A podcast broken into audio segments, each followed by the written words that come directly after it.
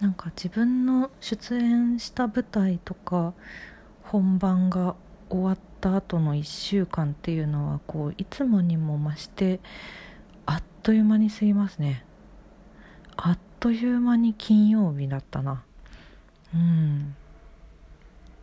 本当もうだからこういうクラブに任行路が終わってもう5日。経ちましたか？あらまあまあそうですか。あっという間早いわ。出演舞台が全ステージ終了いたしましてとりあえず無事に公演が全部無事にってまだ言っちゃあんまりあれなのかな？そうだね。あの全ステージの公演ができたことにほっとしております。ありがとうございます。2021年6月11日金曜日今週も1週間お疲れ様でした。石井舞の今週はこれでおしまい。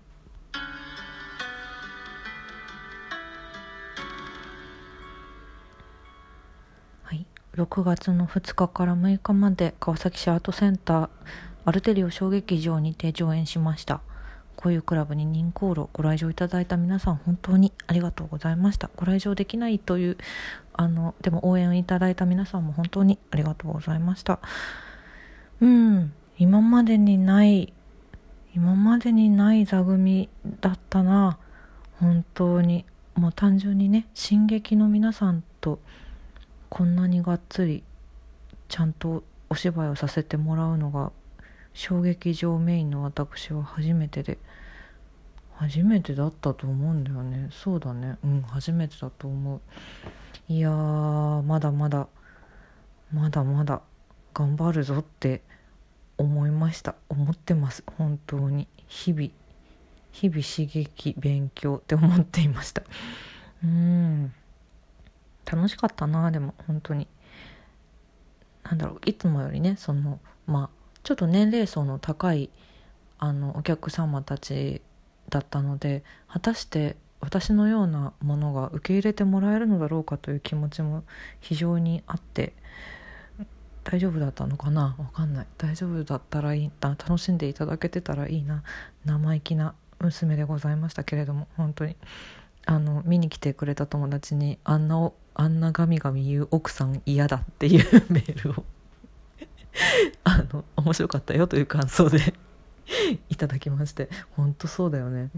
旦那がかわいそうってすごい言ってた。ごめん。ごめん。いやあのねあの役はね私本当にね真逆なんですよ自分と。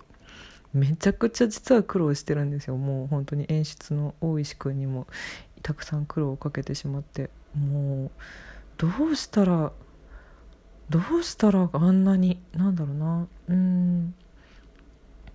なんだろうね。愛のある怒りって難しいよねっていう。私でもキレキャラだったからな。何なんだろうな。うん。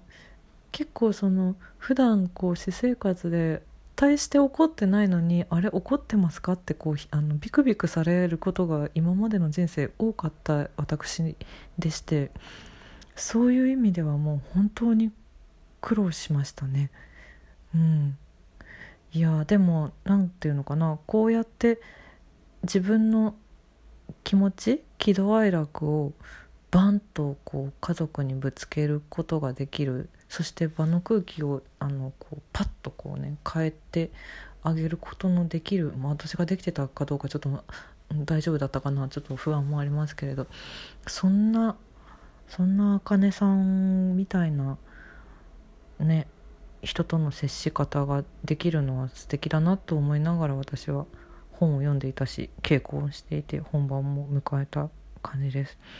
ここまで真逆の役は初めてかもしれないなってちょっと思いましたね。うんそれも新鮮でした。とても。いかがだったんでしょうか？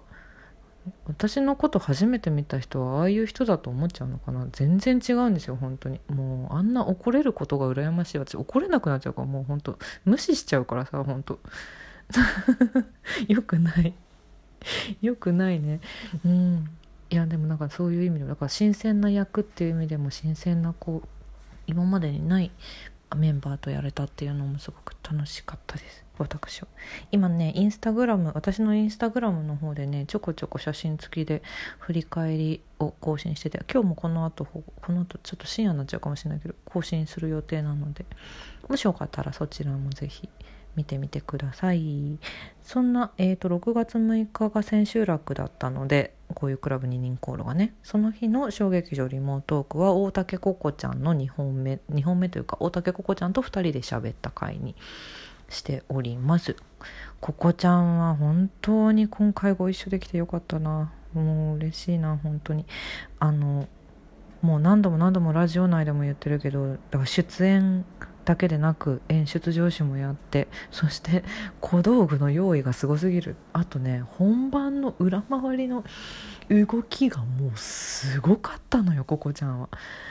本当に。いやココちゃんだけじゃないんですけどね。もうなんかみんなそれぞれあの結構自分の仕事っていうのがそれぞれにありましてスタッフさんだけではなくあの実は出演者側もちょこちょこ実はいろんなことをやってまして裏ででももうココちゃんのエキスパートぶりが日々上がっていてもう本当にかっこいいバイタリティマジですごいよ本当にめっちゃくちゃ良かったよ。そうなんですよ。出会えて出会えてよかったとまた思える人に会えて嬉しいよ。そうなんです。無事に千秋楽までできてまあまあそうか無事だからちょっとあんまりあれなんだけどね。うん。上演がちゃんとできて。よかったなと思っております。収録したの5月中だったんで大丈夫かなって言いながら 話してましたけれども。そしてえっ、と6月の13日次の日曜日の小劇場リモートークは13日から豊田かな子さんの会をスタートいたします。うわーい。かなちゃんだ。大学の先輩かなちゃんとワイワイワイワイ喋りまくりましたもう収録は済んでおります。えっとね6月13の夜の6時18時から配信。毎週日曜18時から配信していきます。うん。もうすっごい楽しかったの収録が。本当に。たくさん話せたしなんだろうな。まあでも話し足りなかったなとは思ってるんですけど 愉快な愉快な感じになっておりますのでぜひ楽しみにしていてください。質問くださった皆さんも本当にありがとうございます。皆さん分紹介できてると思います。ちょっとね全部は無理だったんですけどぜひお楽しみに。そして6月9日の音楽の話はジャパンジャム 2021Day1 のプレイリストの話をしましたね。はい。うん。うんとそうですね。この残りの時間だけでうまいこと喋れるかな。ちょっと頑張ってみよう。えっとまあ私はねその去年から去年の6月のね全編マスクのあの寺山修司さんの「アホー船」から始まって有観客で舞台をやるっていう時に相当自分も気をつけてそしてお客様へのお願いとかこういう対策をしてますっていう打ち出し方とかみたいなことをもう考えて私も考えさせてもらう座組もあって、うん、で私があのその客演まあいつでも客演なんですけど 客演フリーだからね。客演先の方にこういう風に出してますっていうのも全部自分のお客さんには提示してお願いしますということをやっていてみたいなことをやりながらあのー、なんだろう。安全な劇場は本当に安全であると私は思っていて。でそれは劇場舞台に限らず音楽もそうだしあお笑いもそうだよね。お笑いも、まあ、劇場ですけどあと映画館もそうだし美術館もそうだし全てのそういうエンターテインメント芸術イベントの主催の皆さんはもう感染者が出ないようにクラスター発生しないようにっていう対策をめちゃくちゃめちゃくちゃ考えて今この状況でもそれらを楽しめる環境空気スペースを作ろうとしているんだしているんですよ。もう断言しちゃおうしていると思ってるんですよ私は。うん。補填がされないからさ。はうん。まあなんていうのか。そうね。だからそれを待っていては死んでしまうのよ。生きていけないのよ。あのうん。物理的に。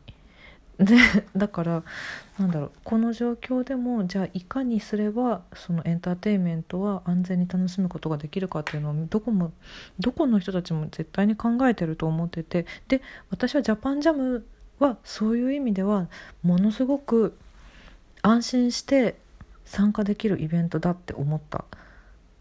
うん思って信じて会場に行ってよかったなって思っています本当に。うん私が信じたことは間違いじゃなかったって思う思えるライブだったしもうスタッフの皆さんもあと出演アーティストの皆さんの MC とかもねもう全部本当にうん帰りのことから来て来てくれてありがとうということからあの帰りのことからあの声は出さずにねとかもう常に楽しませながらちゃんと注意喚起をしてあの我々というかお客さんがあのはしゃぎすぎて忘れないようにっていうのもずっと気にかけてくれててアーティストさんもスタッフさんも。それが大事だなって思いました。ちゃんとやってくれたからクラスター発生なくなしに終えられたんだと思ってて。うん。そうね。まあ全然ダメだ。うまい話ができなかったけれども。なので私は自分もやる側だからよりっていうのはあるんだけどそのこれならば安全。この人たちのこやっているところならば安全って思えるところにはどんどん私は足を運んでいきたい行かなければって思っている現在。でございます。舞台音楽に限らずね。映画館も今年今年じゃない。今週結構行ったな。あその話全然できなかった。なんてこった。うーん。まあ梅雨も始まって始まりそうでジメジメと嫌な空気ですけれども何よりも健康に過ごしましょうね。また来週。今週はこれでおしまい。ありがとうございました。